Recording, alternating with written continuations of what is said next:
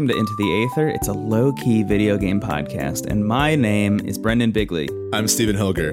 Welcome back to the show. Welcome to episode two of season four, Stephen. Yeah, it's good to be here. Um, real quick, at, at the time of this recording, the season four premiere has been out for, I guess, a few days, maybe Yeah. two days. I just want to give a moment of appreciation for all the positive feedback we've received. We're really happy that people seem to be enjoying that episode because it took a lot, obviously. And uh, it just, I'm happy to have it out there. I'm happy to kick off the season this way, and I'm very uh, appreciative of all the support. Yeah, yeah. Overwhelming, honestly. Overwhelming response. Yeah. It's really cool. Thank you all so much for listening and sharing the show and everything. It was just like a really nice day, you know? Just like Yeah. a really cool day overall. I also want to quickly just address some concerns that I saw in the Discord because Oh, some okay. people were like, "Hey, Brendan and Stephen, we love you. We care about you as people." That I was reading into that. They didn't say that directly, but I gathered the meaning. basically, it's like, "Hey, you just released like a four plus hour season premiere, a four plus hour patron only episode, Yeah. and we're recording the bonus today. Like, you don't need to do that every time. I just want to say that that's not going to be like the norm every month. The fact that all of this happened like in a week Yeah. was very much like a Mercury cosmic event. Um, I feel like it tends to happen like in June we have our season premiere, and then in December we have the game of the year episode. So usually those are like the busy months. But I think for the patron episode, those episodes will vary in length. Like I I don't, we don't feel pressure to make it a giant thing. So just if you're concerned for our well being, don't worry, we we got it. This is a a special week that. I think for me was probably my limit of what I'm capable of putting out there. That's nice to know that. Yeah. I do think I like tapped out at the end of the E3 episode. I'm like, I got nothing else. Like Yeah. whatever is left of me is is purely cartilage at this point. Everything else is gone. So I just want to I just want to put that out there that you know we we appreciate the concern, but that will not be the norm going yeah. forward. Yeah, we we wouldn't be doing stuff like that unless we really wanted to. You know, I mean, I, I one Exactly. Of, I think I mentioned it somewhere. I don't know where. In one of the five-hour things that we released recently, I said I said something to the effect of like. We, we really want this show to be sustainable. Uh, we want to make it on our terms and like never feel like we're pushing ourselves too far to like make hashtag content for the internet, you know? Um, because the whole reason the show exists is just like you and I like talking to each other about video games. So uh, if we ever get past that point, um, then like we're not going to do that episode. You know, if there's ever an idea. Uh, so like for example, actually this weekend uh, we were going to record a bonus for A Link to the Past because you know it was on the Game Boy Advance, like there was a Game Boy Advance port and stuff. And at a certain point, you know, you and I had just finished recording both of those episodes, and we were like, maybe we don't like try and play this entire ass video game in one week. Uh, Yeah, it so it we just like shifted the bonus to Ratchet and Clank Rift Apart because you and I were both playing it already. I was pretty much at the end. You were pretty much at the end. It's like why not? Why not just make that the bonus this month? Yeah, exactly. Uh, I, I think sometimes the bonuses, there's like three like kind of archetypes where it's like, okay, this is a game that we've already played that we want to put more time into discussing. Then there's like we're making a mission to play this game we haven't played before or like Yeah. want to revisit. And and I yeah, we were just honest with the time we had allotted. Um, I think we'll probably do we'll definitely do more Zelda content at some point, but we didn't want to rush that game. Yeah, that that in particular is a game that I've like wanted to and tried to play a bunch over the course of my life, and have just like never really had the the like reason to sit down and actually do it. And uh, playing it all within like three or four days just didn't seem like the right move, you know. Yeah, So absolutely. it'll happen eventually. Um, but honestly, I mean, Skyward Sword HD is coming soon. That's going to be an interesting experience, I think, for both of us. Uh, Yeah, I think that'll probably be the next. Zelda game we talk about, if I were to guess. Potentially, yeah. I uh, I'm very excited to go back to it and see how I feel because I feel like it's it's uh it's just so funny. I, I mentioned this before, but it's like that game came out at kind of a weird time at the end of the Wii's life. It did very well, like critically and commercially, but like amongst fans, it was always like the bad one, basically. Right. You know, Yeah. or thought of as the bad one, other than like the CDI ones, of course. And then it's like, okay, this is the time to go in with fresh eyes, and Nintendo's like completely fumbled the like hype cycle for it. they, they announced it at like you're expecting Breath of the Wild 2. Instead, here's Skyward Sword. Yeah. And then there's the whole amiibo stuff. Like it's just so funny that like this game cannot catch a break. It is Yeah. like permanently in this awful release. Yeah, th- th- this was their chance to just kind of I don't know, heal all of our broken hearts about that game. Yeah, but I'm I'm I'm really excited to go back. There's a lot to like about that game, especially with Groose, who is maybe like our unofficial mascot at this point. but uh, yeah, I I do I do. It's still Zelda. I think I've said this before. My like current take on Skyward Sword from my memory of it is if it wasn't a Zelda game, it would have been a cult hit on the Wii. Yeah. And that's kind of, I think, probably how I'll still feel. Um, but we'll see what happens. Yeah. Anyway, so I'm excited to talk about that game when it comes out. But just like in general, I, I think uh, now that you and I no longer are in the background silently playing as many Game Boy Advance games as possible, we're just kind of like free to, I don't know, be looser, experience more stuff, play more Let's stuff, which is nice. Yeah. Yeah, we can just hang out. We can stretch our legs a little bit, which is which is a nice I situation can to be in. Finally stretch. I've been stiff all day from playing Game Boy Advance. Yeah, I, I do think too. Like, there's a possibility now that that type of episode will be our season premiere going forward. We're like still not completely settled on that, but again, if that's something you'd like to see, let us know, and that could be something we like plan on, you know, six months in advance, kind of thing. Yeah. I have some we'll thoughts. I have some thoughts for next time. I have some ideas of what you're thinking about. anyway, speaking of games that you have wanted to sit down with and give a proper time Oh, yeah. to experience, you have been playing a game that means a lot to me. Playing is very generous, but keep going. Okay.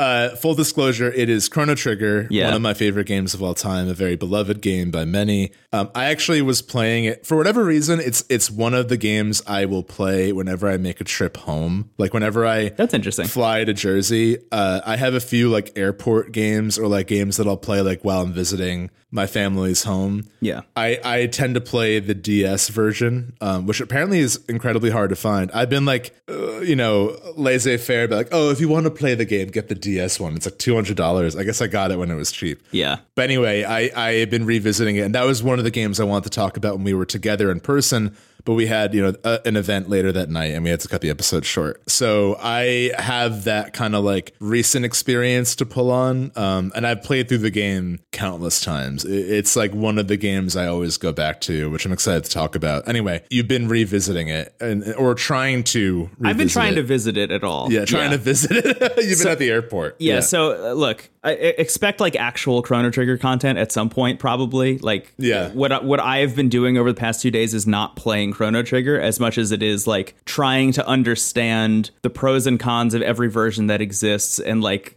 I don't know, maybe settling on the way I'm going to play it. So just to be clear, Chrono Trigger came out on the Super Nintendo. Uh, there was then a port on the PlayStation 1. There's another port on the Nintendo DS. There's another port for Steam that's available on Mac and PC. And then there was a final port uh, to mobile. And that's like the most recent version. That mobile port came out like years ago at this point on Android and iOS. And pretty much every version has its pros and cons for the Yeah. most part, with the exception of the DS version, which it seems like, based on the discussion online and based on what you've said to me, is like so far and away the best way to play it. But again, is like, you know, one to two hundred dollars if you wanted to play it on the actual hardware. So I spent uh, the past couple days just like trying out all the versions I owned because I, like you said, I've been trying to play this game for like years and years. I know it's really important. I know it's incredible. I always like had this weird version of it in my head that's like, this will be my first big RPG. And now that's obviously long gone. For those of you who are like new to the show, I, I would say like the season two era is when I decided that I really wanted to actually get into RPGs and like made a real like point to go and do that. And like it worked. I play a lot of them now. Um, Yeah. but uh you know now that i have that kind of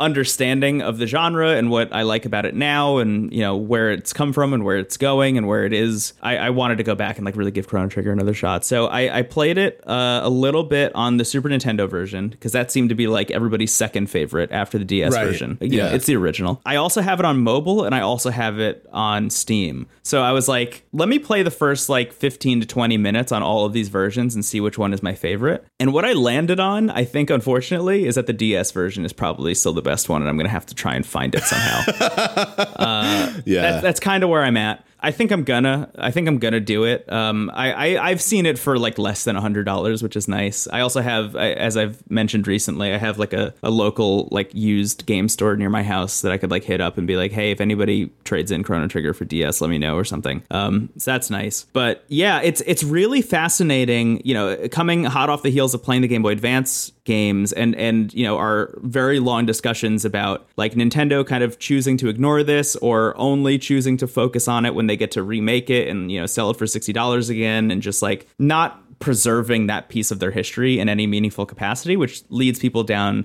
avenues of like emulators and ROMs and like doing all this weird shit to like try and play these games that they grew up loving that are just like unavailable because of resale price or whatever. I feel very similarly about Chrono Trigger with Square Enix, where like this is like a tentpole franchise, as you've mentioned in the past, uh, because we've brought up this uh, this game like once or twice at least. Um, but as as you mentioned in the past, it's like a, like a dream team of creators who put this game together. Like it seems like the kind of thing you would not only want to be holding up and have like a really like great version of it available at all times because it's a huge piece of your history but like also a franchise that it's weird just like doesn't exist anymore. Like they just kind of never kept on going with it. Um, yeah yeah. Shocking. It really does feel like kind of a lightning in a bottle game though. I mean and this you mentioned how you wanted chrono trigger to be your first big rpg i feel like more i said cosmically a lot but it just makes sense in this context. Yeah. it feels like it's now your almost final destination where like you have you know not enjoyed, the movie franchise hopefully. Uh, exactly. Uh, the, the fourth one specifically. No.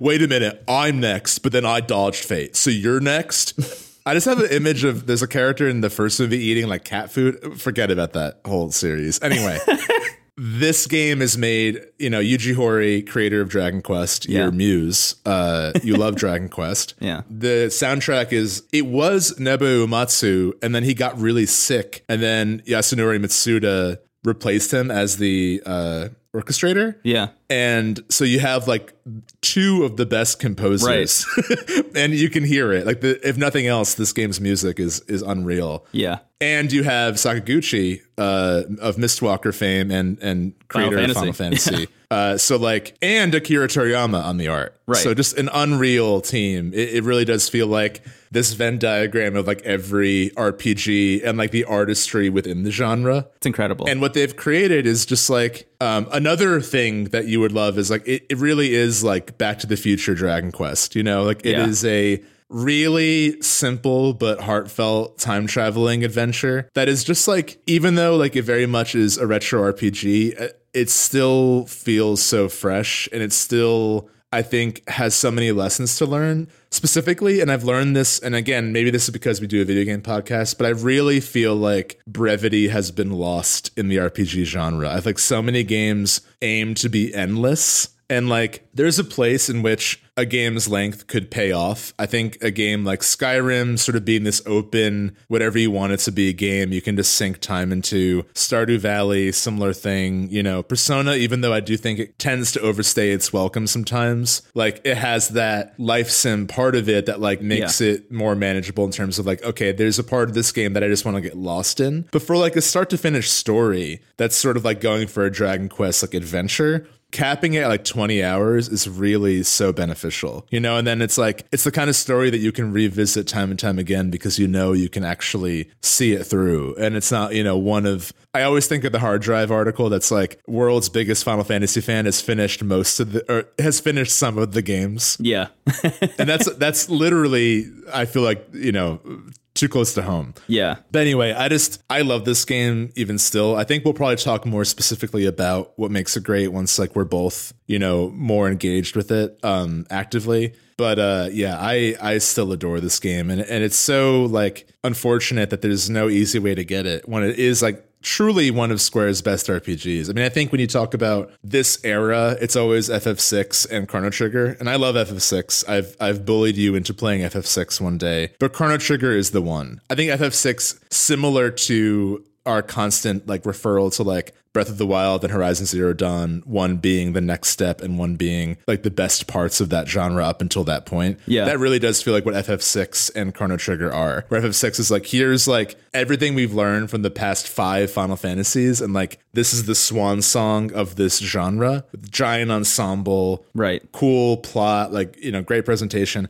But Chrono Trigger is like a little bit in that era of RPG, there were a lot of developers who were tackling with like real time versus turn based. You know, they had series like Trials of Mana where they went in more of a real time direction. And then you have other games that kind of try to do a little bit of both. And Chrono Trigger's way of like using placement and having like enemies roaming and characters like positioning matter while there are like turn meters building up. And then if you have two characters have their turn together, you can have a move at the same time that they'll like do like a tag team thing. It really does feel like the Super Nintendo version of FF7 remake. Like I'm actually amazed at how much it shares with that game Yeah. in you know a more limited Totally. capacity. But um I, I wrote about this game too. I for a while ago on our Medium page, I wrote about like RPGs that I consider good gateways into the genre. It kind of ended up just being like here are my favorite RPGs. I wrote about Mass Effect 2, Three Houses, Chrono Trigger, and Undertale. But I do think I make a case for each of them as to why like they are a good place to start, and more importantly, what they showcase about the genre and what makes it special. And I think what I really love about Chrono Trigger, without getting too into the plot, is that it begins pretty low stakes. Like you're just a kid at a fair. You make some friends. Your your friend Lucca is a scientist, and she's like trying. It's so funny that she's invented Star Trek beaming, and no one cares. Like she's at like the Millennium Fair uh, in this town, and she's like, "I made a teleportation device. Could you like come to be like the one audience member?" And that, in combination with your friend's necklace, turns it into a time machine by accident, in which you go back to the Middle Ages and you have like a fun adventure with a frog uh, with a Shakespearean accent. Um, although not in the DS version, it's the one fatal flaw of the DS version is, is it's localized better, but they got rid of the. It is funny though That's what I'm talking Su- about, though. It's like every version of it has a has a thing that's a drawback, which like is a bummer. So like the, the Super Nintendo version I started playing, and it's like it's pretty good. I think you know it's obviously the original. There's a reason that it's such a big deal, but like by modern standards, the UI is like really difficult to deal with. I found, but like everything else about it is great. You know, I feel like if you learn the UI, you'll probably be fine. But I was like, okay, cool. So let me check out this mobile version because it was very much on sale recently. So I, I got the mobile version. I started playing that. I have the backbone controller, so like it works with that, which is great as well. But that, like all of the other Square Enix mobile ports, has just like Helvetica as the font. It's not even Helvetica; it's like Arial as the font. And they they've apparently like changed some of the translations, uh, or like some of the localization is different. It's just like all around this really strange dichotomy between like this pretty good pixel art that like it seems like they've kind of updated the art a little bit to make it work better on mobile phones and that it's also just kind of made it worse with this like not great font and even worse UI which like I guess was supposed to work well on mobile but kind of doesn't and then you have the the Steam version which is like kind of the same deal as the mobile version and then the PlayStation version which like is known for just being kind of a mess Yeah, that, that's that's actually the worst one. Weirdly, yeah, yeah. Uh, there's apparently like long load times and stuff, um, and that just kind of leaves the DS version as this like strange middle ground between all of them, where it's, you kind of just get like the best of everything. Where like they didn't update the art too much from the Super Nintendo version. The UI is more manageable because it's on the bottom screen in a lot of instances, and, and there's like added content and stuff. But simultaneously, there are certain things that are changed about it that are like, well, if you want like the real experience, you should go play the Super Nintendo version. But if you want the full experience, you should go play the DS version. It's like, Yeah. why why why is that the way that this is you know like why how come ever it's it's like the the george lucas like adding radios Yes. to indiana jones deal you know it's like why Yeah, the frogs his McClunky when he uh, when he shows up. I mean, I, I do think the DS version is localized better, um, but there is some charm in like the original dialogue. But what's funny about Frog's Shakespearean accent is that when you're in the Middle Ages, no one else talks like that. It's just him, which is so funny. yeah yeah Really quick, what I love about the way the plot develops in that game is that it starts off low stakes and is like sort of this fun time travel tale. And then, you know, once they have that experience in the Middle Ages, they go into it again and they end up in the future and it's like a fallout dystopia. And they learn the world was destroyed by this alien parasite called Lavos. Um, and it's a really harrowing moment. Like it's really it, really kind of catches you off guard. Similar to moments in Dragon Quest that suddenly get really dark. You know, like it shares that with Dragon Quest Five, or like it starts off and it's like cute and fun, and then you're like, oh my god.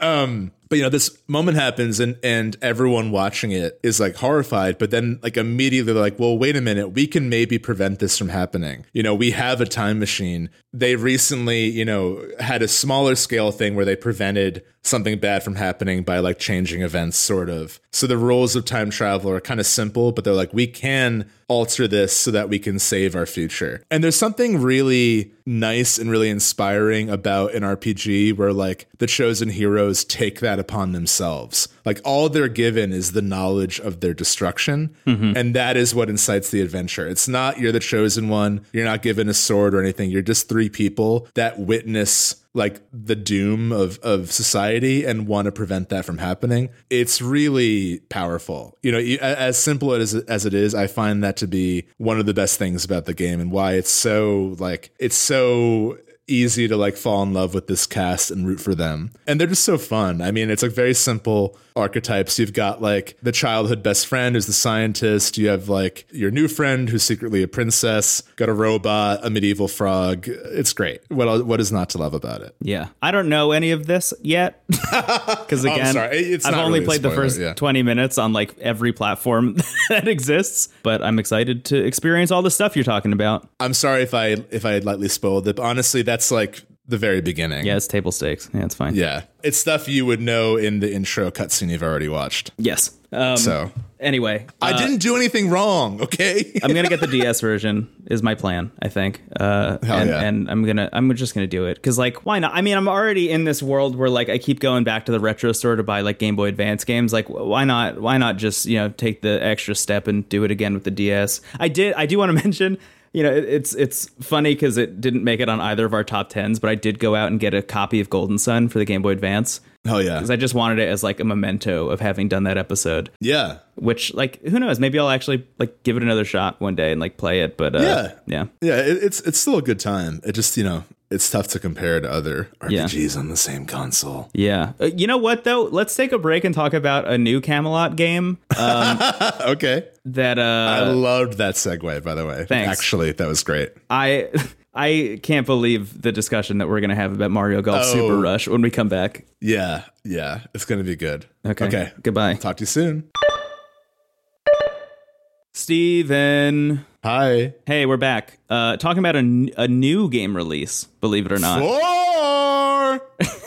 That's my formative experience with Mario Golf because when it, it was, if you're playing local multiplayer, Yeah. and it was someone else's turn, you could just yell during their turn with the Oh, C really? buttons. Oh yeah, man. I mean, that's why I think no one wanted to play with me because Sonny. So in the first Mario Golf on the N64, Yeah. similar to Advance Tour, it was like a mix of Mario characters and just like people. Yeah. So there was like Plum, Charlie, and Sonny. Right. Uh, and Sonny would go four and hurry up. Uh, and also like, the disappointed one was always unsettling because he would go like, oh, like, this, like you could do it over and over again. four, oh. Um.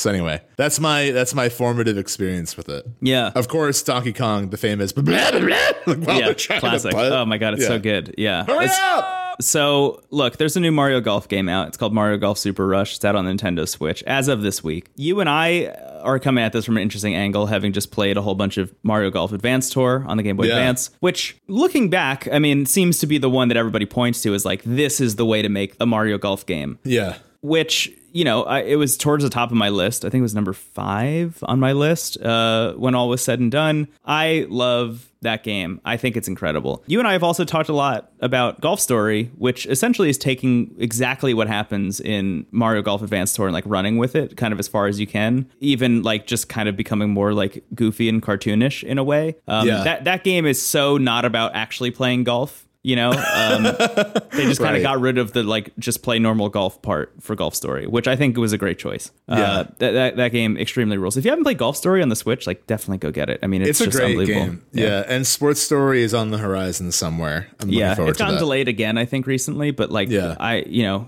every time they update it, it sounds exactly like um, Team Cherry with Hollow Knight and Silksong and stuff. Where like every time they post an update, it's like the game got bigger. Sorry, it's gonna take a while longer. It's like cool, man. Like as long as long as you know you're not like in a scope creep scenario and you like know that you can finish it, like I'm cool, you know. But Sports Story is now like I don't know five or six different sports, you know, uh, and each campaign is like the same size as Golf Story was. So Incredible. uh, damn, that's to be wild. Yeah. Uh, anyway, so look, Camelot over the years has essentially turned into like the Mario Sports company, pretty much. You know, the, Yeah. Although they had their like big kind of RPG hit with Golden Sun and then the sequel and then the DS sequel, I believe, was the next Yeah. one. You know, when Golden Sun started fizzling out from a sales perspective and like a critical response perspective, uh, they just kind of became like, we're just making Mario Golf, we're just making Mario Tennis. Like that became their thing. I think they've done other stuff alongside that, but like that's pretty much the focus, you know? So every couple of years, we've gotten a new Mario Golf game from them. Uh, you know, it started with Mario Golf on the N64 and then Advance Tour and Toadstool Tour on the GameCube. There was one for the 3DS that I,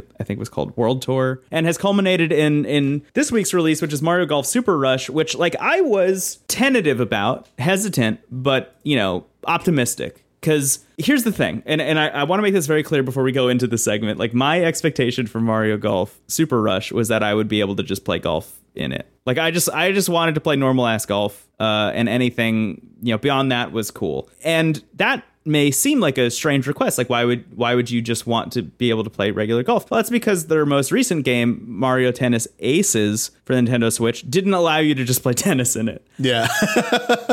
they they basically made it like who can break each other's racket first. Yeah. So I think they even said they wanted it to be more like a fighting game than tennis. Yeah. I mean, which they accomplished. Like if you judge the game on its intention, like they did that, but that's not what I wanted out of it. So yeah, I think if they had that as an optional mode, that would have been fine. Yeah. It's like have the normal tennis and also have that, which seems to be what they did with this game. With like, Yeah. you can play normal golf and you can also play speed golf. If Right. it was just speed golf, it would have been a lot. Yeah. Uh, but anyway, I had not played it yet. You have, so I'm, I'm curious what you think. yeah. So look, the, I I went into it with that expectation. Was like as long as they get regular golf right, and I could just like sit back and have the most chill fucking time playing regular golf, you know, on my Nintendo Switch against Luigi. Like cool. Like that's that's sick. I'm I'm down for that. I didn't know that they were. I at- need to point out. I need Yeah. to point out that you so heavily implied that you were by default Waluigi. That just by saying against Luigi, you don't have you don't have to specify otherwise.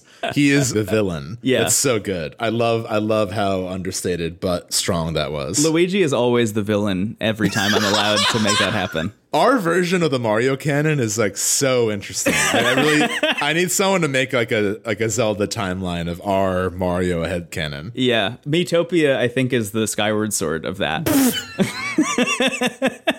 What is the hero lost? Is that like the invention of Baby Mario? Anyway.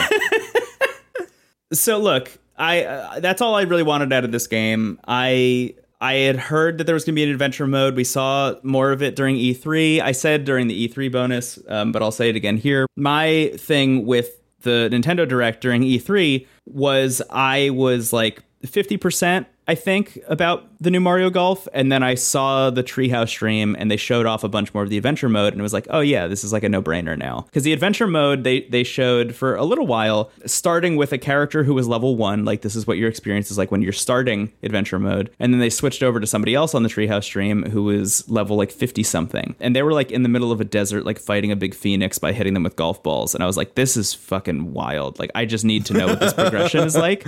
Um, you know, so like the fact that I could get Mario Golf and it's just regular ass golf, and then on the side there's this adventure mode, and then there's also speed golf, which they've been, you know, the game's called Super Rush. There's this emphasis on another mode called speed golf, in which you hit the ball uh, and then you just pick up all your clubs and you run as fast as you can to where the ball lands, so you can go hit it again. Uh, and the longer you take, the more strokes it adds to your uh, to your overall score. So obviously, the faster you are, the lower your score is going to be, and that's how you win. Which is like cool. It's a cool idea, and I think we'll get into this later. But Sol actually solves some of the problems that you and I had with Advance Tour, which again seems to be the benchmark that people want this game to clear. So I went into this being like, cool. So I have regular golf, I have adventure mode, and then there's speed golf also is like a cool extra mode that I get to play. This seems like a pretty compelling package as long as like the main crux of it, which is just playing golf, is like fine. And it is. Uh, I'll say this right at the top. I love this game. I'm liking it a whole lot. I've played so much of it in a very short period of time,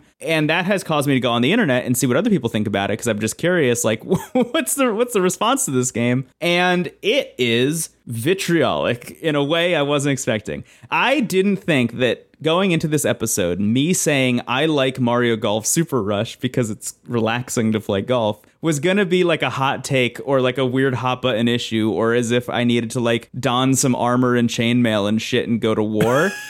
There's like a crusade against this game on the internet, and I'm not gonna get super into it. I'm not gonna go like I'm not gonna go like point by point all the things that people dislike about it and like you know fucking nit nitpick people's uh, objections to it. But the way people talk about this game on the internet is shocking to me. Because this game like it made me realize you know, in the lead up to it, what I wanted out of a Mario Golf game is very different than what other people seem to want. And what other people seem to want is all over the map, and that's really what's like confusing to me. Right. Um, I don't know what people wanted out of Mario Golf Super Rush that they're not getting. Because I went back, and this is, I, I want to be very clear. I went back and played Toadstool Tour on the GameCube for like a couple hours yesterday, because that was the one that I kept seeing people point to as like, you know, why can't it be like Toadstool Tour? All right. I just played a bunch of uh, Advance Tour, obviously. It in my top 10. I love that game. I went back and played the N64 one for a bit yesterday as well. Like I'm really trying to understand what people want from Mario Golf that they're not getting from this. And I really think that there isn't an answer. Like I really think it's all based in like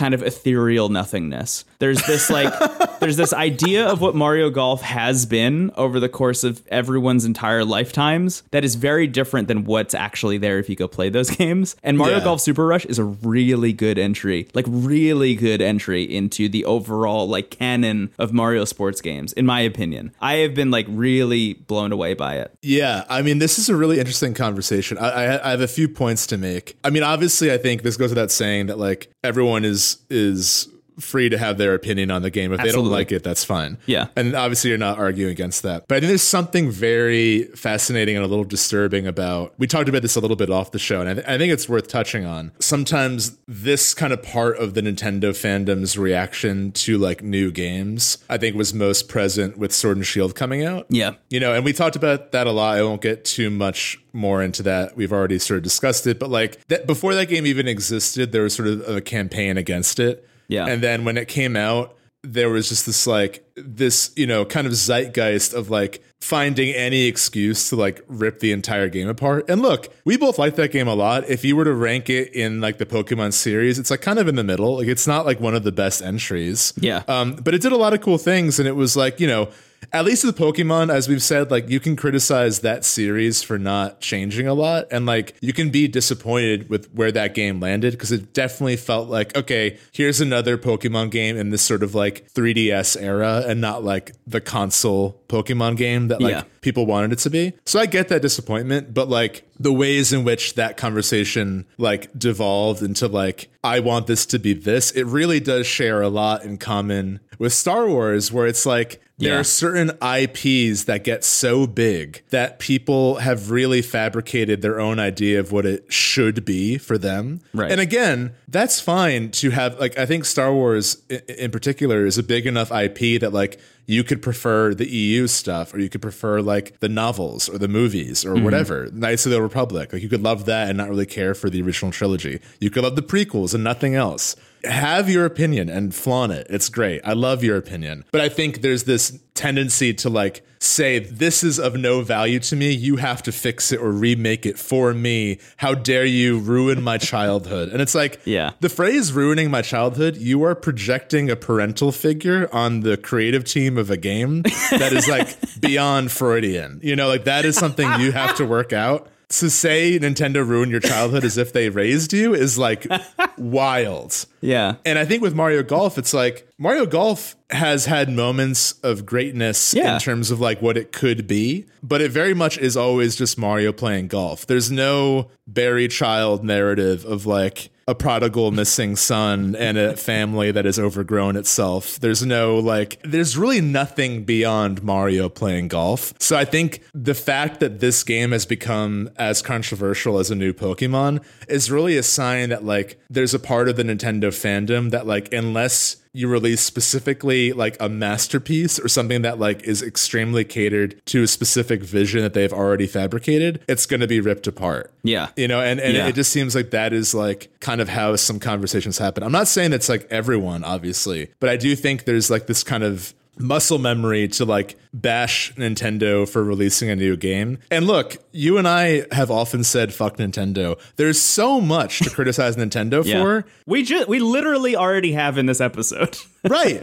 I mean, again, like game preservation, uh, releasing games that are available until March 30th and then getting rid of them to celebrate an anniversary. Locking fast travel to an amiibo in To an an upcoming amiibo. video game. Yeah. There's so much shit that like I don't blame anyone for like being weary of Nintendo and wishing that they would change their ways. But like releasing a Mario golf game in which Mario can play golf is like not one of the things to Yeah. get mad at. So I agree. I think it is really a sign of a deeper issue that this game has become like you ruined my childhood by letting Mario play golf. Because like what is again like what did you expect this to be other than that? That's that's kind of that's my big like overarching question is I just I I didn't see any wild expectations that were out of whack cuz like sometimes sometimes when you're online and you're like present for these kinds of conversations, you know, in the lead up to things, you can see where like online communities have kind of lost the plot in terms of their own expectation, you know, um and and like I, I think a great example actually is Breath of the Wild 2, where there's like a lot of stuff about like, oh, you're gonna play as Link, uh, sorry, as Ganon or as Zelda or something, and like that's why they didn't they didn't show their face. It's like you're gonna play as Link probably, you know. If, Yeah. if you're not if you're playing as anyone but Link, it'll be like a nice surprise, you know. It'll be like a nice to have. But right now, there's a very deeply embedded community of people online who are like, this is the expectation now. This isn't just you know conjecture based on a trailer that we saw. This is now fact because of you know a couple people on YouTube who like yelled really loud into a microphone and like said that this is probably going to happen. Like now you believe that it's true. It's the same thing with rumors in general. Like all rumors are like 55 to 60% of the way there, but that last 40% is is where people's expectations get mismanaged, you know? Yeah, and again, it's like it's impossible to not have expectations, and and like to be disappointed is to be human. I have multiple times had games I'm excited for that ended up disappointing me, and I was sad about it. Yeah. but like there's another angle where it's like you were unconsciously setting yourself up to be angry, you know, Right. and that's where it's like. There's really got to be a conversation about that because, like, that's not healthy. Yeah. I think I think one of the more interesting things, and this is now getting into like you know on- online community like reporting and stuff, but like you can start you can start to see the same phrases being used in people's like distaste for a thing. You know, like when when you're looking at like a, a Reddit thread, for example, of like people who are angry about Mario Golf. And all of them like use the same exact verbiage to describe the things they don't like. It's like clear that it's coming from somewhere. You know, it's clear that it's like being parroted from either a YouTube video or like I don't know, someone big on Twitter or something, you know, like you, you can tell that somebody who has some kind of power who like exists just to like dunk on shit on the internet said a thing that has now become like fact and it has been like etched into the stone tablet and it's going to be repeated forever. One of the things, for example, for Mario Golf Super Rush is that there's only quote unquote only six courses and because of that it's not worth $60. Like that's like one of the things I keep seeing over and over again is like there's only six courses in this game. Like how could you sell a $60 game with this with only six golf courses? You know, like oh the last one on 3DS had 10, so therefore like this needs to have more. Which like on first of all, on one hand, yeah, th- this game is getting free content updates, and they've already said that they're adding new courses, including New Donk City as a course, which I'm like fucking amped for. It's gonna be sick. Even if it's not, it's a free thing I'm getting that's added onto the game I already bought. And and I don't think that you should judge a game based on what the developer says is coming ever. You should always judge it based on the thing that you actually got when you paid for it. Anything else is just you know icing on on the cake. But like my question is okay what do they do with those six courses? Like okay there's six in here but what's up with them? Like tell tell me more about those six courses like maybe there's six great courses you know? On top of that they're like woven into the story. They're uh, able to be played via like regular golf or speed golf. Like there's a lot of variability with those six courses that i think is really interesting. For example i didn't even realize this until i was like i don't know level 20 or something in the adventure mode, which I've been playing a whole bunch, one of the courses, when you're introduced to it, they introduce a whole new version of golf, another new golf mode that they didn't even talk about in like any of the marketing that just appears for a little bit. That's called cross country golf, which essentially you have the whole course and you have three holes that you need to land. Like you need to get the ball into three holes but you can hit them in any order. And as soon as you get the ball in a hole you have to immediately like start from there to kind of find your way to the next hole.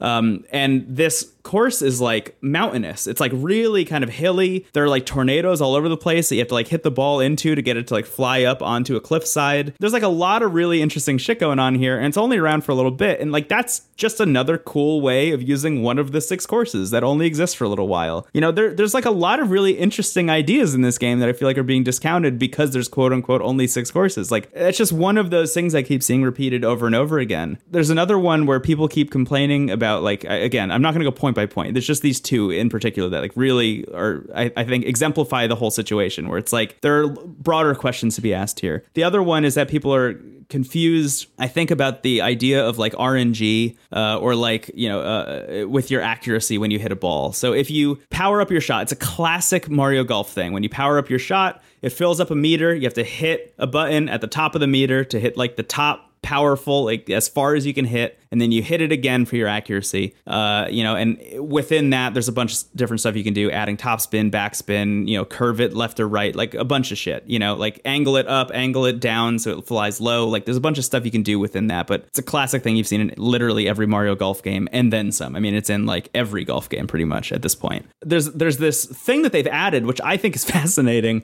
where if you hit a ball at max power, it's you know, it's just like a classic like rectangle that fills up. But on the side of the rectangle are these kind of like deviation points where the rectangle gets wider the closer to the top you get. And that's how much deviation there's going to be to the left or right. Like maybe you don't hit the ball exactly straight on, maybe you hit it a little bit to the left or to the right by accident. And that happens because you hit the ball as hard as you possibly fucking could. Like you used all of your power to hit that ball. So that part, if you if you hit the ball towards the top, there's going to be a little bit of added randomness to like how exactly did you hit that ball that's affected by your stats obviously. You can like level up your stats in the adventure mode to change how variable that's going to be but I, th- I think it's like a fascinating addition to the strategy of the game. It's like it's not actually always beneficial to just hit the ball as hard as you fucking can just like in real golf how that's usually not the case either. So you need to be a little bit more strategic and like not you know hit it all the way at the top of the bar but maybe a little bit lower than the bar where that deviation is going to be the lowest like that's an interesting strategic choice that they've added to the game that I've found to be really rewarding once I kind of got the hang of it. But that's again another thing where like I keep seeing people say like, "Oh yeah, there's RNG in the accuracy, so like the game sucks. Like it's not worth $60." like what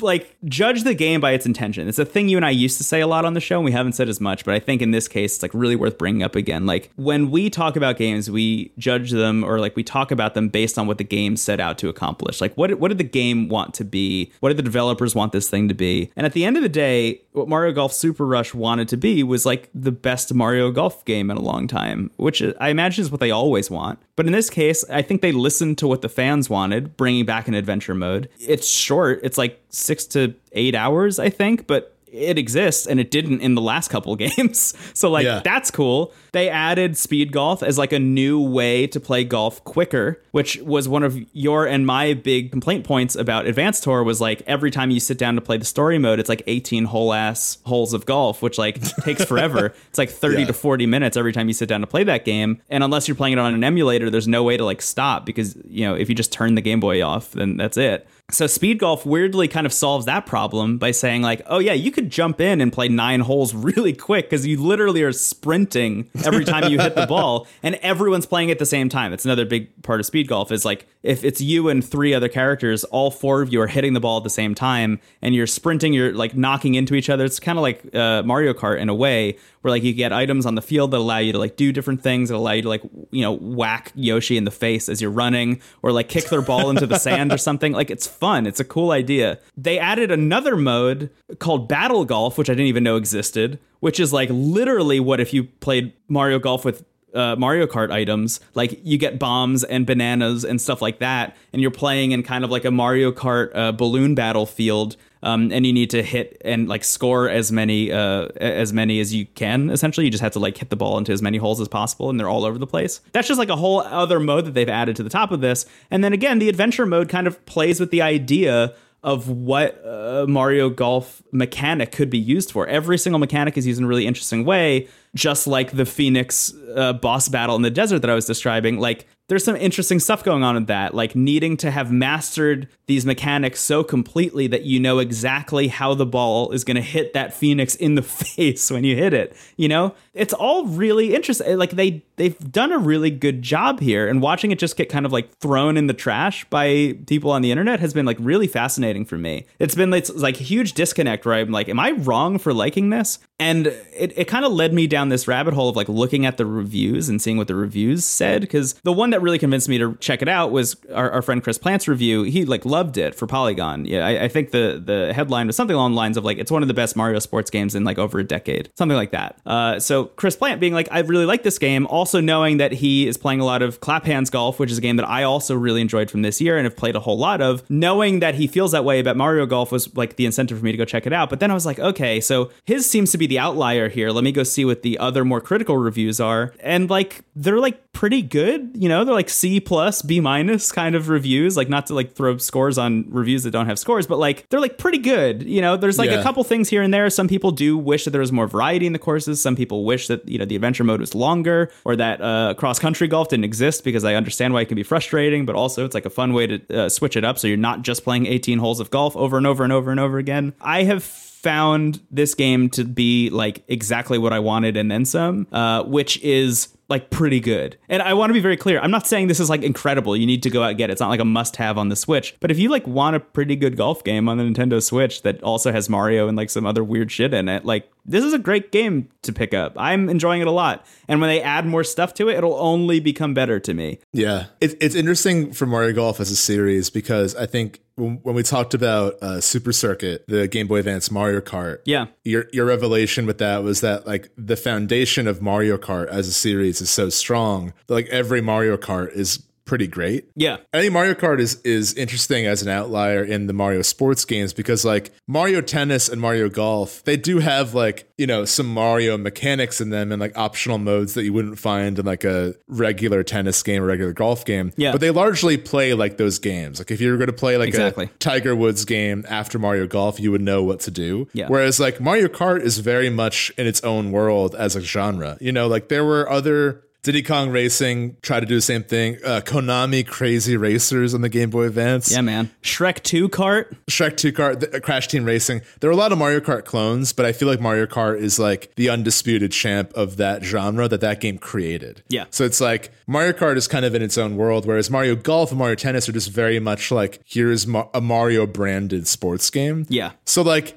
that that's I think the weird thing is yeah, like or dislike this game, you're, you're entitled to your opinion. And I haven't played it yet, so I, I have nothing to say about how how this game is. But I think like it's just again, it's it's a little bit weird that that this game has become like Pokemon is kind of to be expected at this point. It's a giant series, and like while it becomes hyperbolic, there is a desire to see them do something new. You know, like that Yeah. actually is a is a pretty like grounded thought. It's just a matter of how you communicate that. Yeah. anyway all that to say yeah it's it's interesting how how a game that's like always kind of just been like a here's another one of these has become a point of controversy Yeah, right. I, I I even remember when the 3DS one came out, people being like iffy about it, and now it's kind of being held up as like, remember when Mario Golf was good? Uh, Yeah. which is really fascinating to me. Like this game is so serviceable and is trying so many interesting things, and like you don't have to play them. Also, is the other thing. Like you don't have to do Right. speed golf if you don't want to. I actually spent a whole chunk of yesterday just believe it or not, playing 18 holes of like regular golf over and over again just to unlock all the levels. Because like you don't have to do adventure mode to unlock the levels. You could just play 18 holes of golf on any of them, and then uh, you unlock the next one. You move on, which has been great. Like I'm having a really good time with this game. Um, and and this isn't like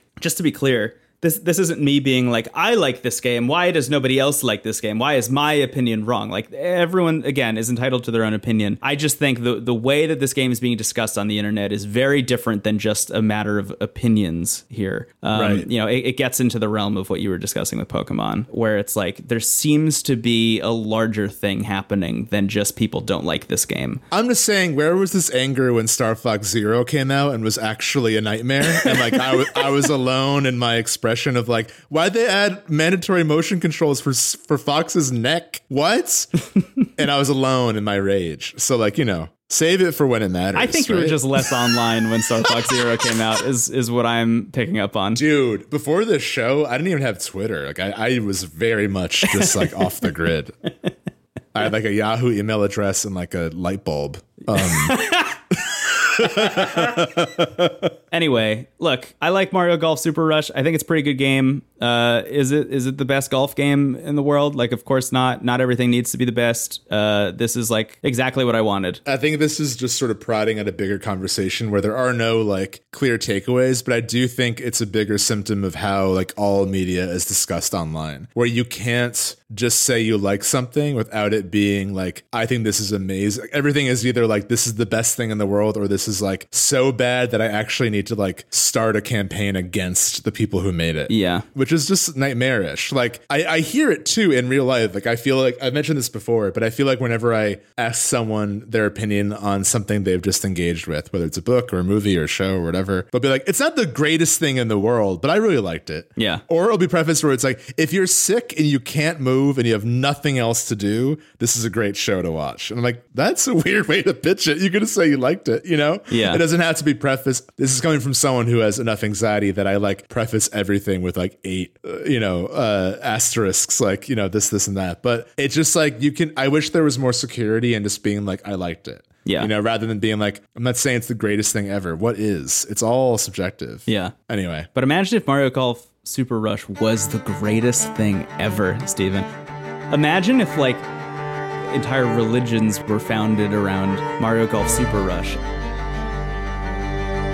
Imagine if it was that good.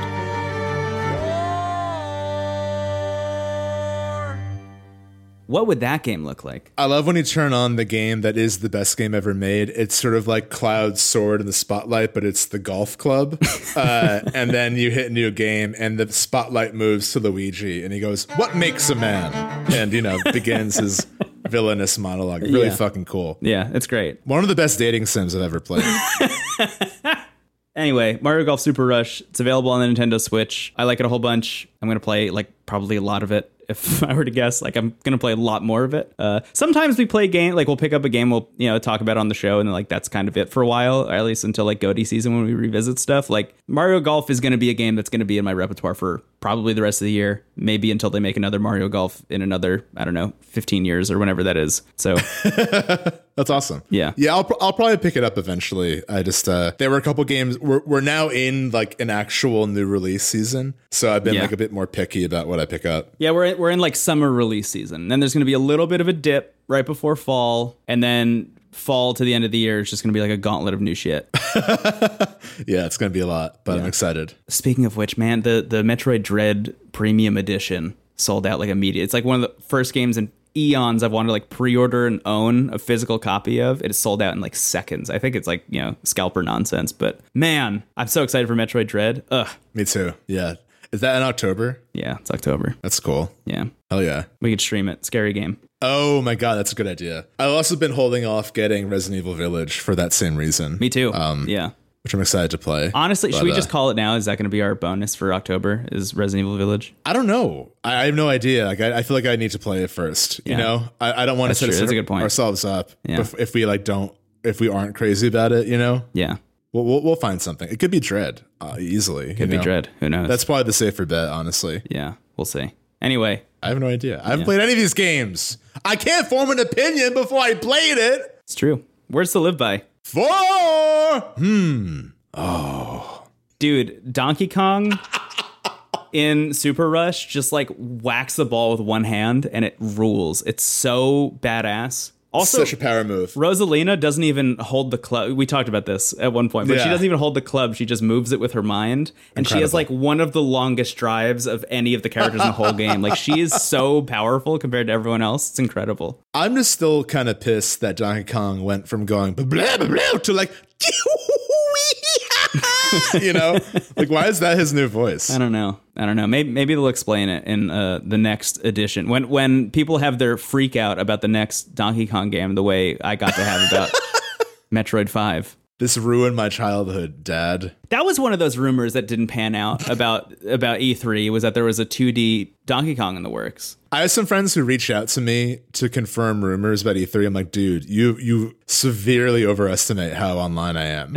like I, I pretty much know everything via you. Otherwise I'm like just in my, you know, in my life doing Yeah. my things. You know what did surprise me? The thing the thing that was completely absent from E3 that I like as when I was listening back to the edit and I was putting it together, it was like I can't believe neither of us mentioned this. No Animal Crossing. Oh yeah. I mean, I don't really I would be surprised if Nintendo actually updated it, which is a bummer because they that should. wild Like, though?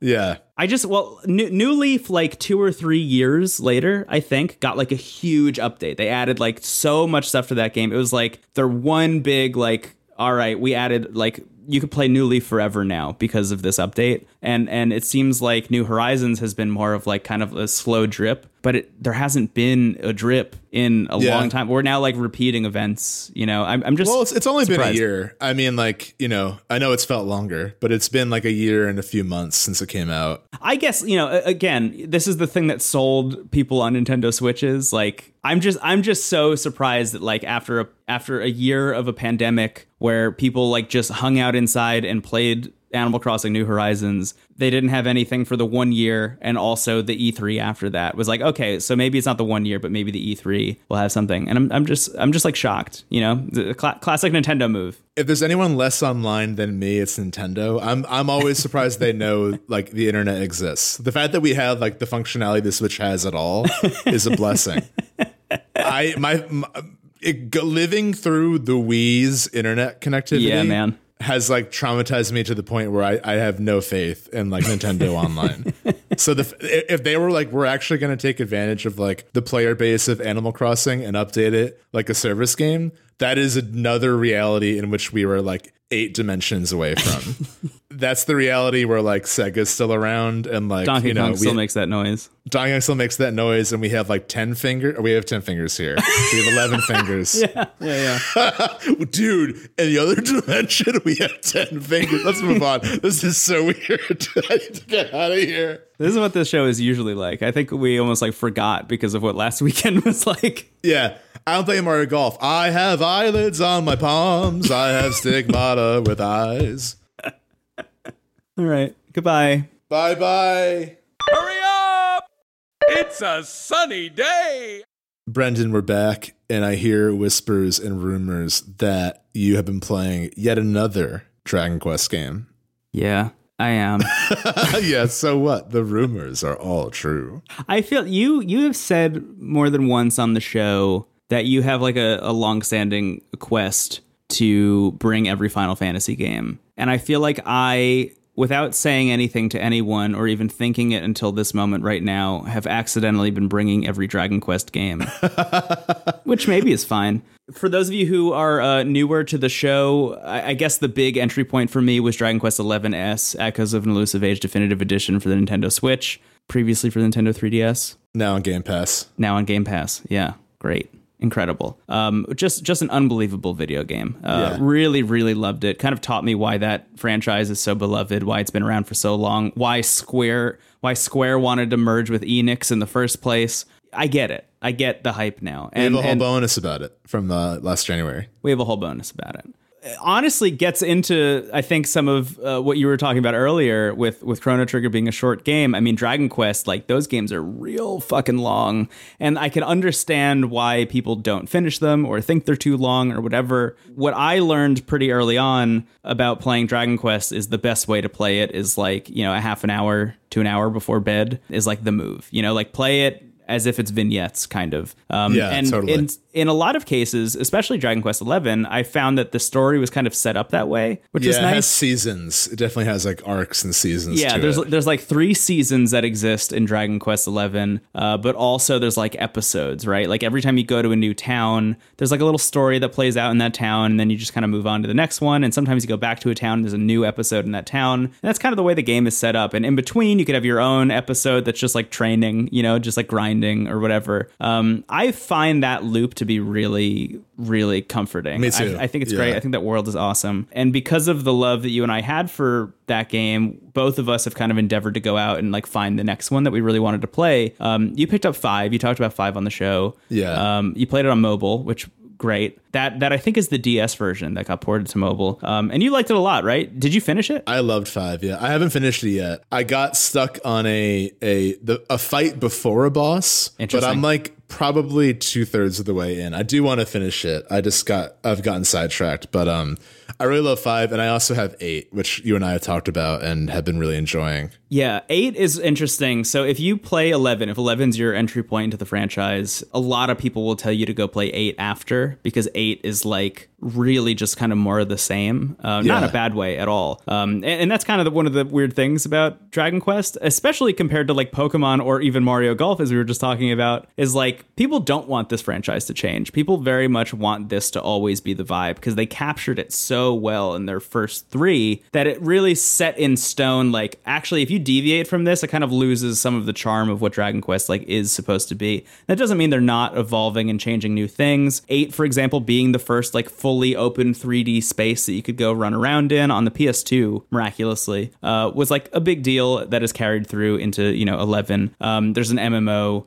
in there. Uh, they, they they try a lot of stuff. Yeah, five is Pokemon or SMT even. Yeah. Uh, and also Stardew Valley, and also the most dramatic somehow. Five is really good. I'm Yeah, excited for you to wild. get to yeah. five. Yeah, yeah. The, the quick pitch of five is that you start as a four year old and you end as like an old man. Uh, like you Yeah. play through somebody's entire life essentially. And that's weirdly one of the shorter ones. So the fact that it can have that scale in like a shorter Dragon Quest, really fascinating. Yeah. So eight was the one that I started playing on the 3DS, uh, and and you were playing it as well. And honestly, it's good. It's really good. I like it a lot. Um, I I really fell into it in a big way. I've been enjoying it a lot. I do think that the thing that's holding me back from playing more of that version, strangely enough, is that it's on the 3DS. Like I really wish I could play the PS2 version. I think that'll be like my like long-term goal is to somehow find a way to play the PS2 version of that game because on the on the 3DS, on the new 3DS, I guess specifically, you use the like little nub analog stick on the right to control the camera while you're running around and like it just doesn't feel very good. It does feel a little bit truncated in ways. Um, it's a great way to play that game and a lot of people like swear by it as like the definitive version. I just find it a little bit uncomfortable to play in like longer sessions, um, which is kind of why I started to bounce off of it a little bit. I will probably go back to it and finish it if I were to guess. But while I was in uh, the retro game store picking up WarioWare Twisted for the Game Boy Advance, um, while I was there, the Game Boy Advance games were like in a case next to the 3DS games, and at the top of the pile of the 3DS games was Dragon Quest VII: Fragments of a Forgotten Past. Uh, just sitting there, you know, and like what I've learned as a recent Dragon Quest fan is that if you see a physical version of any Dragon Quest game that you're like Grab it. Yeah. yeah, considering getting ever in your life, like you just just get it because the prices on those things are like astronomical. I mean, Yeah. like Dragon Quest Nine, for example, is the one for the DS that everybody talks about and like wants a remake of and whatever. And the reason so many people want a remake of it or want to see it ported somewhere else is like that cartridge is like literally two to three hundred dollars to get. Uh, Yeah. it's like wild to try and find a copy of that game. So that having been said, you know, Dragon Quest Seven sitting there for the 3DS, it was like a game I was considering getting eventually. Uh, I was planning on just downloading it off of the eShop because you can go do that if you want to, but it was just sitting there, and I wanted to support the game store and whatever. So I was like, let me let me just get this. So I picked it up and I started playing it just kind of out of curiosity to see like, okay, is this is this going to be good enough for me to put down Dragon Quest VIII, which I was like fully in love with at the time. Uh, it has different art styles, a little more like kind of. Uh,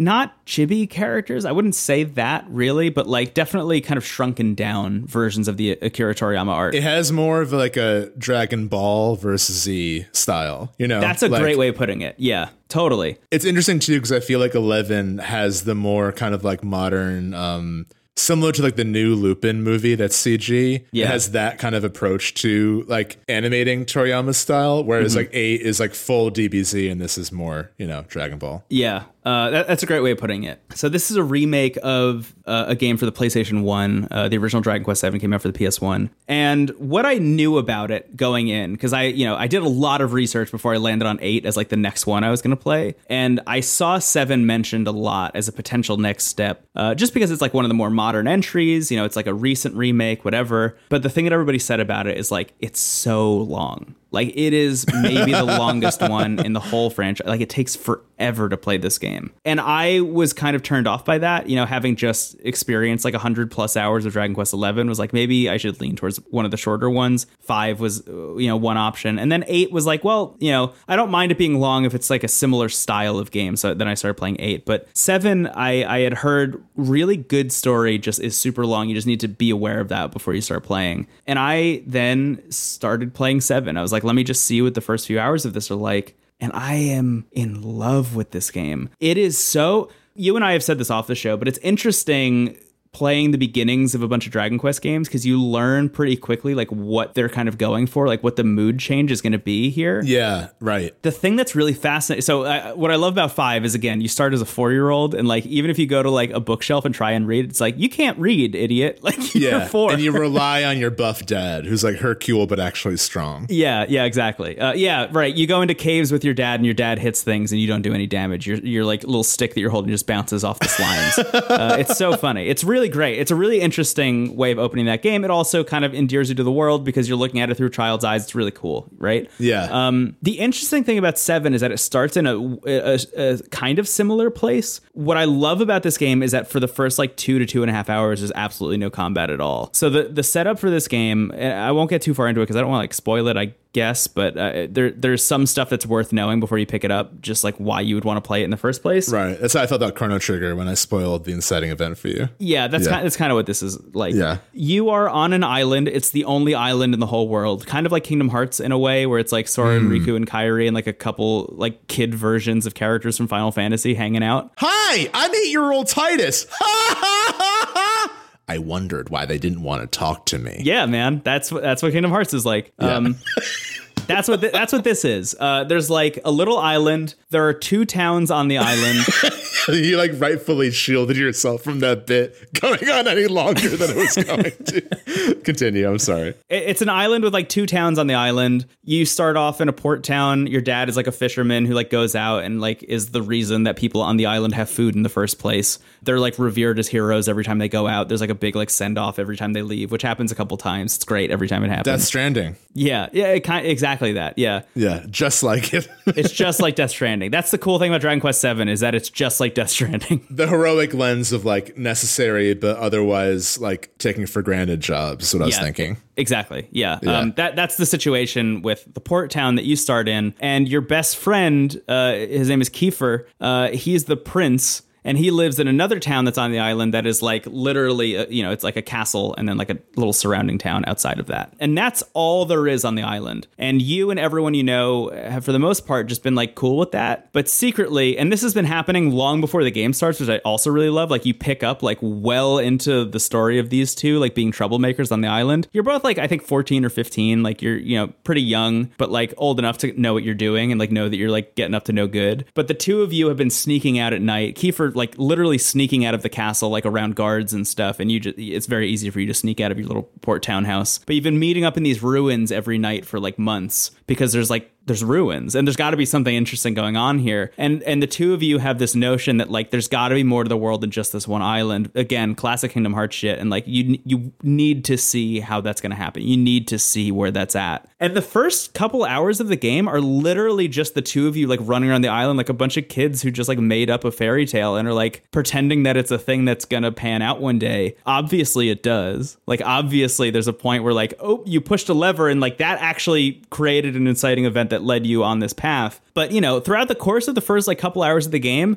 you're just like getting caught by the king you know who like notices that Kiefer's sneaking out one night or like your dad is like you know, sitting you down for a talk that's like, look, I know that Kiefer is like bigger than you and is stronger than you and is like pushing you around and stuff. I'm not going to reprimand you the way the king is reprimanding his own son, but like just just don't cause trouble. Like just don't let this blow back on me, you know, or your mom or anything like that. Like just be like wise about the way you're sneaking out at night. Like I can't stop you. You're a teenager. Like that's what's going to happen. Like you're having these kinds of conversations. It so lulls you into this version of Dragon Quest that doesn't even need combat. It's like this version of Dragon Yeah. Quest that doesn't need to be a large like grand adventure. You don't need to go out into the world and like, you know, fight a big bad villain or whatever. Like it can just be this.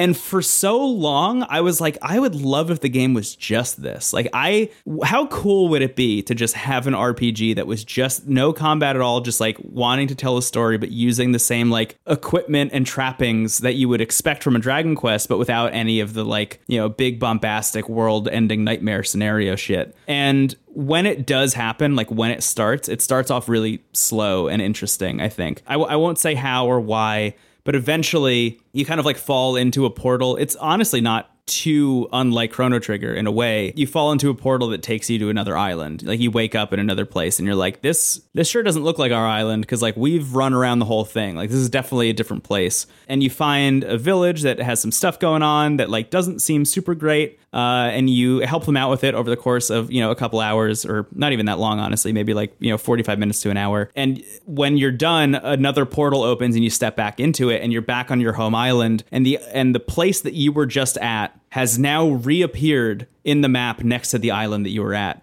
There's now a mm. second island in the world, and you somehow, without even knowing how or what you did, have caused this island to show up. And you can hop on a boat and you can head over there and you can go check it out. And it's like hundreds of years in the future from when you were there. Like you oh, went, wow. you went back in time and you you changed something in the past that prevented this island from completely disappearing off the map. And now it's here again. And everyone on your island is losing their minds about it. Like everyone is just like, holy shit, this was all we ever knew. Like maybe they're like villains, maybe they're enemies, like whatever. But like you can go visit and they're just like totally normal people. They don't even realize that their island had disappeared at any point. They don't understand that things have changed. It's really interesting. And it creates this version of Dragon Quest, which is even more adherent to this idea of playing like 30 to 45 minutes before you go to sleep than I think any of the other ones I've tried, at least. Because the way the game works, the, the loop of this game, is you and your friends hop into a portal, go to the past, solve a problem, solve a riddle, fight a boss, do something that then causes that island to show up again in the future. And then you can go visit that island, and then there's another little chapter that happens there. And it's just this constant loop of like island in the past, island in the present, maybe a little like side quest chapter that happens in your main island. And all of these take like 30 minutes. And that is so nice. It's so refreshing Yeah. to like have the game actually be focused from a from a design standpoint around that experience of only playing it in little chunks because that's the only way you're going to get through the 100 hours that this game is demanding of you you know Right. like this is a game that like really wants a lot of your time i i was on the like how long to beat website for this and it was like it's on average taking people like 80 to 90 hours like it's a Yeah. really it's long persona kind of length. Yeah. Yeah, exactly. But the fact that it's split up into these chunks like this just makes it so digestible. And I've been playing it constantly for like, I guess, I don't know, three to four weeks at this point, and just having the best time with it. I mean, there's a bunch of islands on my map now, and it's great. And you can, you know, travel between all of them, get fast travel between them, whatever. What I what I found because you know, just like with Chrono Trigger, I kind of had this back and forth of like, ah, should I play the original? Should I play the 3DS version? Like, I need to know what the differences are between the two. Pretty much everyone just says get the 3DS version, ignore the PlayStation version entirely, because apparently the the opening hours, those like really blissful two hours of no combat that I was talking about, are like five to six hours in in the original version on the PlayStation One. Oh yeah. And from what I've heard, and it's fascinating to read people talk about this on the internet, like people who have had experience playing the original and then the 3DS version or just playing the original or whatever. The thing that people always say about the original is like, man, is that drawn out? Like, man, there's too many riddles, too much weird shit going on in the ruins that you got to solve. Like, there's a lot of stuff going on that really takes you out of the game, and you're just like begging for it to actually start because that whole like beginning before the inciting event just takes forever. So the fact that they've truncated that down into like two hours actually makes it really ju- just this like blissful, enjoyable like storybook experience on the 3DS, and I love it. I'm like really into it. Like this again, I don't I don't know what the best Dragon Quest game to start with is. I don't know what the next one to play after that one is, but like for my money, I I have found that I think Dragon Quest Seven is giving me more of what I liked about the experience I kind of forced into Eleven. Like Eleven, you know, although you go to a town, you can like hang out there, and it'll take like a half an hour to, to an hour.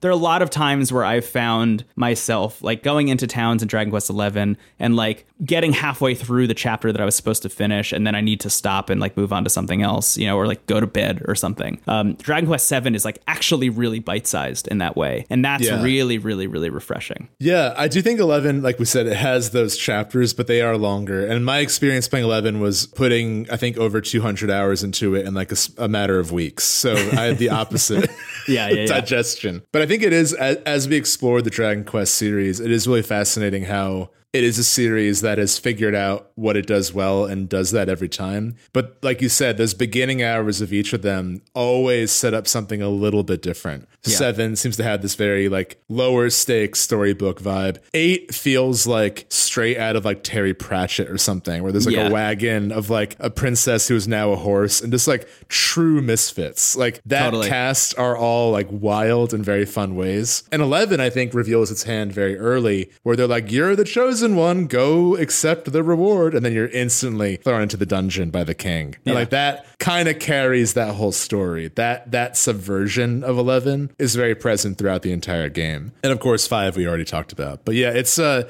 it's such a cool series. I mean, I I know you mentioned earlier how I want to bring up every Final Fantasy game. I'll probably not bring up 1 and 2 on this show if I had to guess. like and we both tried with 13 and honestly just cannot make that work. Oh yeah, we, we were angling for a 13 bonus episode at some point, and I think it, Yeah. we were just like, eh, maybe not. I was really hoping like that we would be like, you know what, 13's actually a good game. And uh I don't think it is, unfortunately. I know it has its defenders and like it's a beautiful game. Like the Yeah. design of it is gorgeous. And like I do think that it's one of those games where they were clearly like taking risks with the formula. Um, and that's the thing, it's like Final Fantasy in many ways is like the opposite of Dragon Quest, where they're all they're changing everything every time. yeah, So I think that, you know, you have a lot of highs and a lot of lows. Yeah. That's kind of why the conversation around Dragon Quest is like you can kind of pick up any of them. It's like, what what are you looking for? Like, what did you Right. like about the one you just played before you go on to the next one? Final Fantasy is very much like some of these are hits and some of these are misses, and you just got to know that. Like, I I did go back and play Dragon Quest one and two a little bit, and three just like try them all out, and like really couldn't do them at all. You know, because they were just kind of figuring it out. And three definitely gets closer to figuring it out, but it's very clear that like from four onwards is like we know what Dragon Quest is, and, Yeah. and that's what it's going to be forever. And that's similar to Final Fantasy. I feel like four is the first like true Final Yeah. Fantasy as we know it today. Um, so I mean, a lot of these RPG series, like it takes them a few games to figure out what is this series going to be about. Persona is a similar thing, and I obviously know Right. that like the earlier games have their fans. Like Persona Two is like it's thought of very positively, but it's a very different experience. Like if Yeah. you love Persona three, four, and five, you may not like one or 2 Mm-hmm. Uh, no one likes one, so we can discount that out. But you know, two is more of an SMT vibe, and you know, with If Final you Fantasy, like one, sorry, it's I, obviously somebody likes one. dude, I don't know if anyone likes one, but you know, I'll still apologize. Well, we're just not. We're just gonna move on. Look, uh, Dragon Quest Seven: Fragments of a Forgotten Past, really good video game. It's Really good on- subtitle. That's one of the better subtitles in the in the series. considering they're not like uh, developed with a subtitle in mind, you know that it's like a, a thing when they localize it for the U.S. Uh, that's a really good subtitle. That's the thing that, that bums me out about the new one. It's got a what's the subtitle of twelve? It's like Rain of Fire or something. The f- the Flames of Fate. Yeah, come on, man. That's Yeah. the best you got. You're following echoes of an elusive age with the flames of fate. Yeah, they love alliteration. That's true. But I do wonder, like, is it going to be okay? So I, I haven't really alluded to this that much, but like the the ti- the subtitle for seven is way more literal than you think it is, and I I, Right. I don't want to say I don't want to say more than that. Uh, like Yeah. fragments of a forgotten past is like actually like part of the gameplay loop, and um I, I won't say anything more. I wonder if Flames of Fate is going to be more literal than we think. Like, is it going to be the character like jumping into fire uh, or something? I don't know. I'm like really, I'm curious to see like if it actually pans out and like we come around the other end and like, yeah, that's a great subtitle. I just need an adjective. I think if it was like the forgotten flames of fate or the ferocious flames of fate. like, give me another beat in that sentence, you know? Mm-hmm. Journey of the Cursed King, Hand of the Heavenly Bride, Echoes of an Elusive Age, uh, Fragments of Forgotten Past, Flames of Fate. Like, come on. You feel Yeah. it? You feel the absence there? Sentinels of the Starry Skies is nine. That's incredible. Isn't that Yeah. awesome? Yeah. Just ferocious flames of fate, anything. You Yeah. gotta give me an adjective. I can't believe how much I've talked about Dragon Quest on this podcast. What a I what a heel it. turn for me. I was Is it a heel turn? I think it's a whatever the baby face turn is in wrestling. uh heel turn heel turn is when somebody becomes a villain, right? yeah. I do feel like the villain of the show sometimes when I talk about Dragon Quest as much as I do. Really? It's so like nice and wholesome. Yeah, that's that's probably the case. You're the villain when you tell me about Destiny and I don't care. It's a good thing I haven't played Destiny in a long time. I always care. I just, you know, I, I, I was so out of the loop for a while. I'm like, uh huh, okay. Yeah. Every once in a while I see like updates that are happening on Destiny. I'm like, should I go back? And then I, I choose to not. You and I That was- tried to play it together when when uh, they added Yeah. it. They added everything to Game Pass and we downloaded it and we were like, let's give it a real shot. Like I'll get back into Destiny, you'll like play through it and like really like give it a go. And man, that was like less than three hours of us playing. It was fun. I, I enjoyed it. I just Yeah. think like we got swept away in other things. You know, I, I don't really have a lot of space for like multiplayer games to be honest, other than like uh, like I have a few fighting games and like Mario Kart. You know, Mm-hmm. I don't have that like let's all play this. But I, I always enjoyed my time with Destiny. Yeah. It's a nice thing to go back to. I felt like the villain saying I didn't care about what you said because I always like listening to you. I I would recommend picking this game up on the 3DS to you specifically. I think that you would like it a lot. I didn't even mention this, but so. you're, the the uh, player character is dressed exactly like Link, and it's definitely on purpose, um, which I love. Uh, just We like got to mind- rescue Zelda. Let's yeah, go. It's great. Uh, I th- I think you'd like it a lot, and I know I know you're like in the middle of eight, so like you could either wait until you're done with eight or or not. But um, I have like pretty much bailed on eight to only play seven all the time, uh, and it's been great. Yeah. That's gonna be my ongoing thing for a long time. Like I I will probably not bring this game up again until I'm done with it. Uh, but it's good. Yeah. I I I, uh, I want to finish five before I pick up a new one. I also have four on mobile, but I've seen more divisive things about that port. Interesting. Four, I think, would be one I also like because it has the whole like shifting perspectives thing, which I Oh, tend yeah, to yeah. enjoy. Right. So sign me up. Yeah. Anyway, we told ourselves this was gonna be a shorter one. I think it actually was. Yeah, it's like I think it's like a little over an hour. That's good. We're being kind to ourselves. That's nice. Yeah, this felt good. I'm Yeah. into it. Yeah. We're, we're we're we're both turning our heels back. Yeah. You know? We are also recording another bonus episode after this. So If there's ever a month that didn't need a bonus, it's this Yeah. one. But hey, you get what you pay for. Uh, I guess that said, like there's a bunch of other games that you and I are playing currently that I think we'll probably bring up eventually. Um, yeah, yeah. You just was- got Scarlet Nexus, right? I did, yeah. I picked up um, Chicory and Scarlet Nexus Yeah. are two games that recently came out that I really want to play and talk about on the show. Um, I just didn't have enough time to like even do a short segment on either of them. Mm-hmm. Like I'm, I just started Chicory and I have not started Scarlet Nexus at all. Yeah. It, it seemed like Scarlet Nexus is one of those games where like the reviews are like kind of lukewarm, but like there's a couple really positive ones. Yeah. So I'm always into a game that like looks very strange and there's like two people that love it. I'm like, this is this is worth checking out, even if I don't love it to the same degree. Uh, so I'll keep you posted on that. Yeah. I'm excited to hear about that one. That really does seem like it could be like very much a game for us specifically. And a lot of people in the Discord have mentioned that. Like having not played it still, but a lot of people have like posted reviews in the Discord and been like, this seems like an ITA game in a big way. Yeah, I'll, I'll keep you all posted. I mean, I'm just excited to be entering. You know, I, again, uh, we're not like we don't need to cover new stuff, but it's always exciting when things that we're looking forward to are coming out. Um, and we're kind of approaching that season, so Yeah. it's nice. Yeah. Uh, I also have Chicory, which I'm excited to play. I have it on Mac, which is interesting because you're playing it on PS5. So I'll, I'll, Yeah. I'll be curious to like talk about the differences between those experiences. Um, I'm still playing Umurangi Generation on and off, which has been uh, a really cool experience, and uh, Griftlands, which is like very interesting. So Yeah, expect like some of those games to show up. I don't know if we'll be able to talk about all of them um, because generally what happens is like you and I are playing games for a long period of time. We want to like give it more time before we bring it up on the show, and then like something else comes out that's like obviously the segment for that week. Um, Yeah. So some things you know just kind of get moved around. What what's the game that you've had on like the back burner forever? Valkyria Chronicles. Valkyria Chronicles. Yeah. the bench warmer. Uh, Yeah. yeah. That game's awesome. I just, uh, it's like I I've played it. Like I'll talk about this if we ever need a game, and there's always something else Yeah, happening. exactly. But yeah, that was a game that I, I remember when there was a lot of discussions about like that list that was being made in the Discord of like the, the most ITA games. Valkyria Chronicles kept coming up and I kept being tagged. Like Stephen would love this even though he hasn't played it. I'm like, point taken. Yeah. It's cool. it's very XCOM meets Fire Emblem kind of. Yeah. Oh, like Mario plus Rabbids. It's a lot like Mario Golf, actually. Toadstool Tour. a baby is born in a tank, which is kind of weird. We'll talk about it one day. Okay.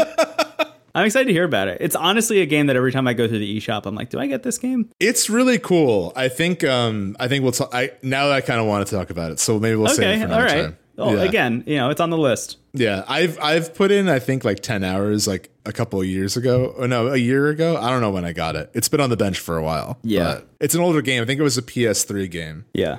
But the Switch port's good. So there's a bunch of stuff on the horizon for us to talk about. There's a bunch of stuff coming out. Just want to say thanks again to everybody who's listening to the show and shared the show recently. See a lot of people like tweeting about it and I don't know, just saying nice things. That's really cool. Um, we've been doing the show for three years now, um, and we're in our fourth year. Uh, yeah, it's it feels like it's no longer a new show, which is weird. It still feels new to me, which is interesting. You know, the honeymoon phase of the podcast is not over but uh, it's not. It's not new. I mean, we've been doing it for a long time, and it's cool that there's been so many people who've been like along the journey with us the whole time. Um, Absolutely. yeah. Yeah. We're very lucky that I feel like we've had a lot of support from Go, you know, and there are people that have stuck around and and uh, really like chosen to shout us out like for years. yeah, like just a sincere thank you. I, I think sometimes um, I I don't even know what to say or react to that, but just know that it means a lot. And I'm just so excited to do the show more and see how this season develops and grows. The Yeah. heel turns that await us. yeah. The heel turns out await us. This is really kind of a Breaking Bad villain origin story. You know, like as we play more Dragon Quest games, you know, we we Yeah. both wear fedoras and Yeah. are mean. It's Better call Saul in, in that way. yeah, you just the the slow devolving of a of a once wholesome person. Right. Um. Anyway, thank you so much. For listening, uh, you can find the links to everything uh, over at Into the Cast online. We're on Twitter, we're on Instagram, we have a Twitch account, a YouTube account, um, and also there is a link to our Patreon. Um, if you back the Patreon, you now get access to bonus episodes uh, that we're doing. Um, if you back the Patreon at any point, you get the previous bonus episodes. You just get access to an RSS feed that's Yeah. just the bonus episode. So you can go back and listen to all the stuff that we've made uh, going forward. Uh, I just want to clarify too, though, that the bonus episodes we do every month will still be for everyone. I guess we'll have to be specific about terminology for patron bonuses. Yeah, patron but- bonuses versus Right, d- just just to prevent any confusion. Yeah. uh, a lot of bonus content, but Yeah. uh, yeah, like Brendan said, they'll all be available to you. I'll say that for those who listened to the Game Boy Advance episode and early on heard about the giveaway, basically we are randomly choosing three people to uh, give away those Game Boy Advances to. So you have until the Friday this episode comes out uh, to do what is required of you. Uh, and then your name will be added to the list, and then we're going to randomly choose three people from that list. So Yeah. I'm excited to uh, to announce who wins. Uh, we'll probably reach out to you on Twitter uh, via DM and just like ask you for shipping information and all that. We'll work it all out. Don't Yeah. worry about it. So Cool. yeah, cool. All right. Uh, that's, gonna be it. it. for us this week That's on Into all the I Ether, have. a low key video game podcast. Here's here's Sonny. Um, Four. four. Yeah, there he uh, is. cool. My name's Brendan Bigley. You can find me on the internet at Brendan Bigley. I'm Stephen Hilger. You found me at Stephen Hilger. Have a wonderful day. Please do Please. a wonderful day. Goodbye. Goodbye.